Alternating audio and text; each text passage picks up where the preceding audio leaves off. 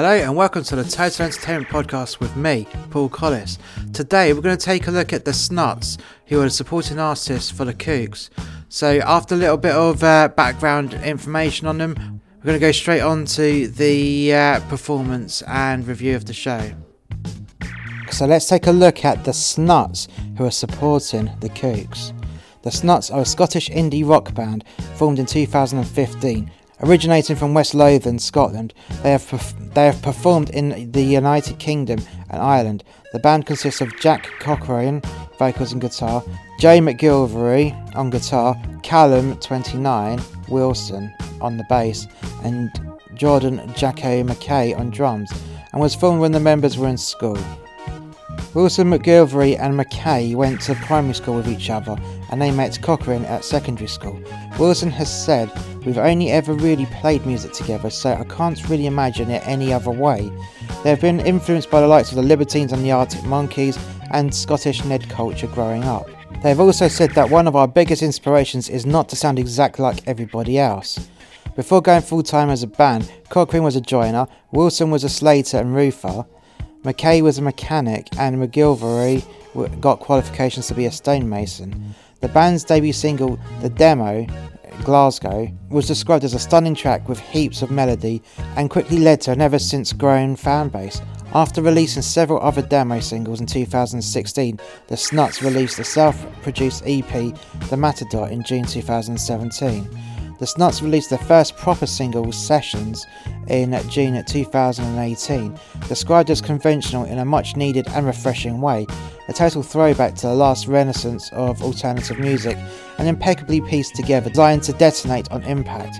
The following month, they then played at Scotland's Turnsmut Festival at the King Tut stage. In September, Manhattan Project was released, produced by Dave McCracken. In November 2018, the band signed with Parlophone Records.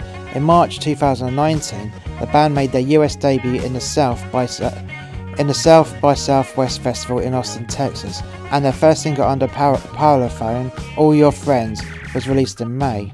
It was produced by Inflo and was re- and was the first single from their second EP mixtape. It was described as having an ir- irresistibly catchy raw edge and a massive chorus and Cochrane explained that it was a new twist on the familiar social stigma around the drug epidemic that nobody seems to want to talk about.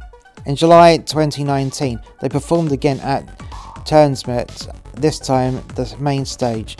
When I say Turnsmut, I'm probably pronouncing it wrong, but it's T R N S M T. Yes, it's a Scottish thing, I guess. Anyways, in August, they performed at the Reading and Leeds Festival, also at Victorious Festival, the band's next single, Maybe California, was released in September 2019 and was produced by Rich Costey, Juan Belmonte, named after the Spanish bullfighter, and was produced by Costey, was released in October. In January 2020, the Snuts released a cover of Bruno Mars When I Was Your Man from sessions at the Firepit Recording Studios in London. Two further singles, Fatboy Slim in homage of Fatboy Slim's notorious set at Brighton's Beach in, two, in 2002, and Coffee and Cigarettes were released before March, whereupon the EP mixtape was released.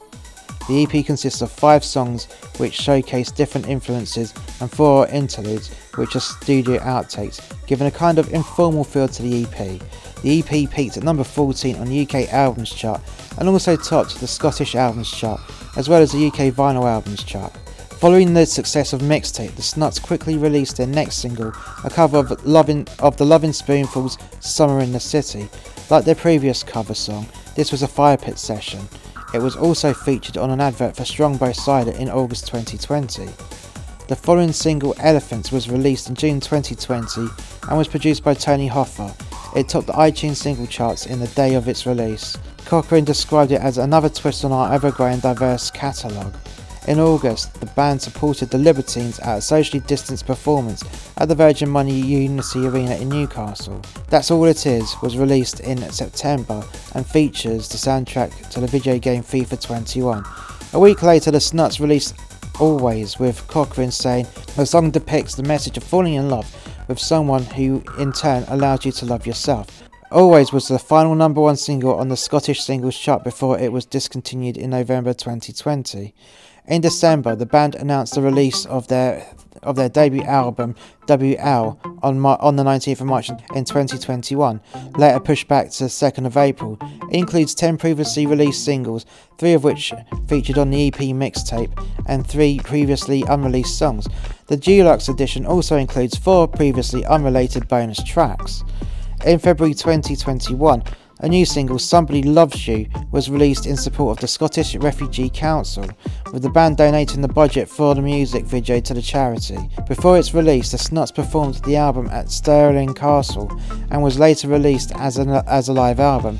WL debuted at number one on the UK albums chart, making the Snuts the fourth making the Snuts the first Scottish band to do so with their debut album since The View in 2007. Now we've had a little look at the uh, Snuts background, we're going to take another look back at the arena.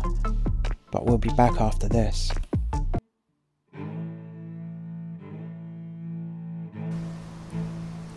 So not only does Monster X Media have a series of podcasts, but we also have a series of books.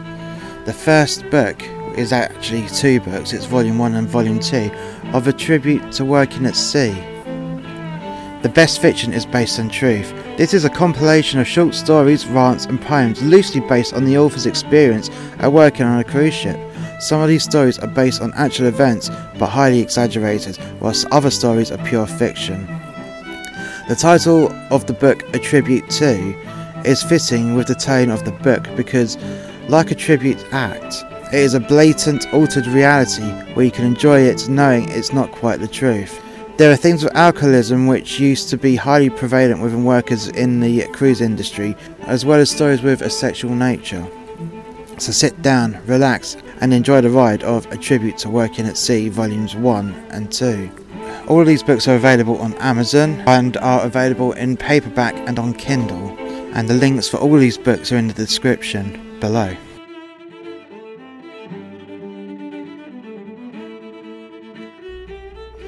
And we're back. So let's take a look at the uh, Snoot show.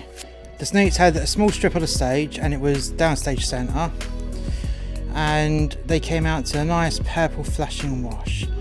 Lighting wise, they only had four front of house blinders, strobes, and well, these units are blinders, their strobes, and their washers um, all in one.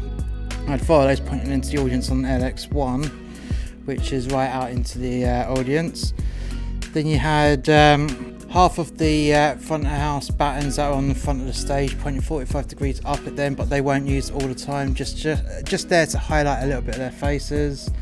And you also had a couple of uh, moving lights on the floors from the sides, giving a nice bit of side lighting. There was no real face lighting, and they didn't have any uh, spotlights. They just had washers and bit of flash and trash. One bit that I really loved about their set was uh, the interlude between the first and second song, which was uh, the classic song by Wild Child, which was Renegade Master, but they had a nice little uh, indie kind of rock go at it. Only the first uh, intro of that, and then they went straight into their uh, second song, which the song name eludes me because I don't know anything about the Snoots really, apart from what I went over earlier on.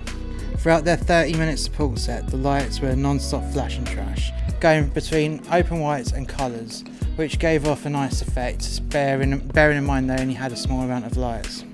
Sound wise, it was a really good mix throughout, though there was there, although there wasn't much clarity between all the instruments, so you could hear it all, but you couldn't hear all the individual parts of the uh, song. You couldn't separate it in your head. And I'll go into that later on when I uh, go over the kicks because I did find out the reason. Well, I did come to a conclusion about why that was, but I'll go into that on the main bit of the kooks later on. I mean, they did have all the balance right. The sound level was really good, and um, although there was a lot of reverb within uh, the guitars and the vocals, but it worked really well. Really, it did. It did. Right, so because the Snoots had a later than normal start at 8pm, they had about 70% capacity uh, to start with. And for a uh, fully standing show, that's really good going. And yeah, they had only had a 30 minute set, but it was a good 30 minute set. It was quite high octane, and the audience loved it. I mean, they must have been fans as well as uh, fans of the uh, Kooks as well, especially since they only had a small set, and they used that 30 minutes really well. There was next to no patter between songs, which was good because they just got down to the meat and tea veg of it. They just played, played, and played, and every song that they did, the audience loved it and loved it and loved it. They definitely used that 30 minute set wisely. Well done. Well done to the Snoots. Thank you for listening to today's podcast. If you've enjoyed this podcast, please hit like, subscribe, and share, and we'll catch you next time. Bye for now.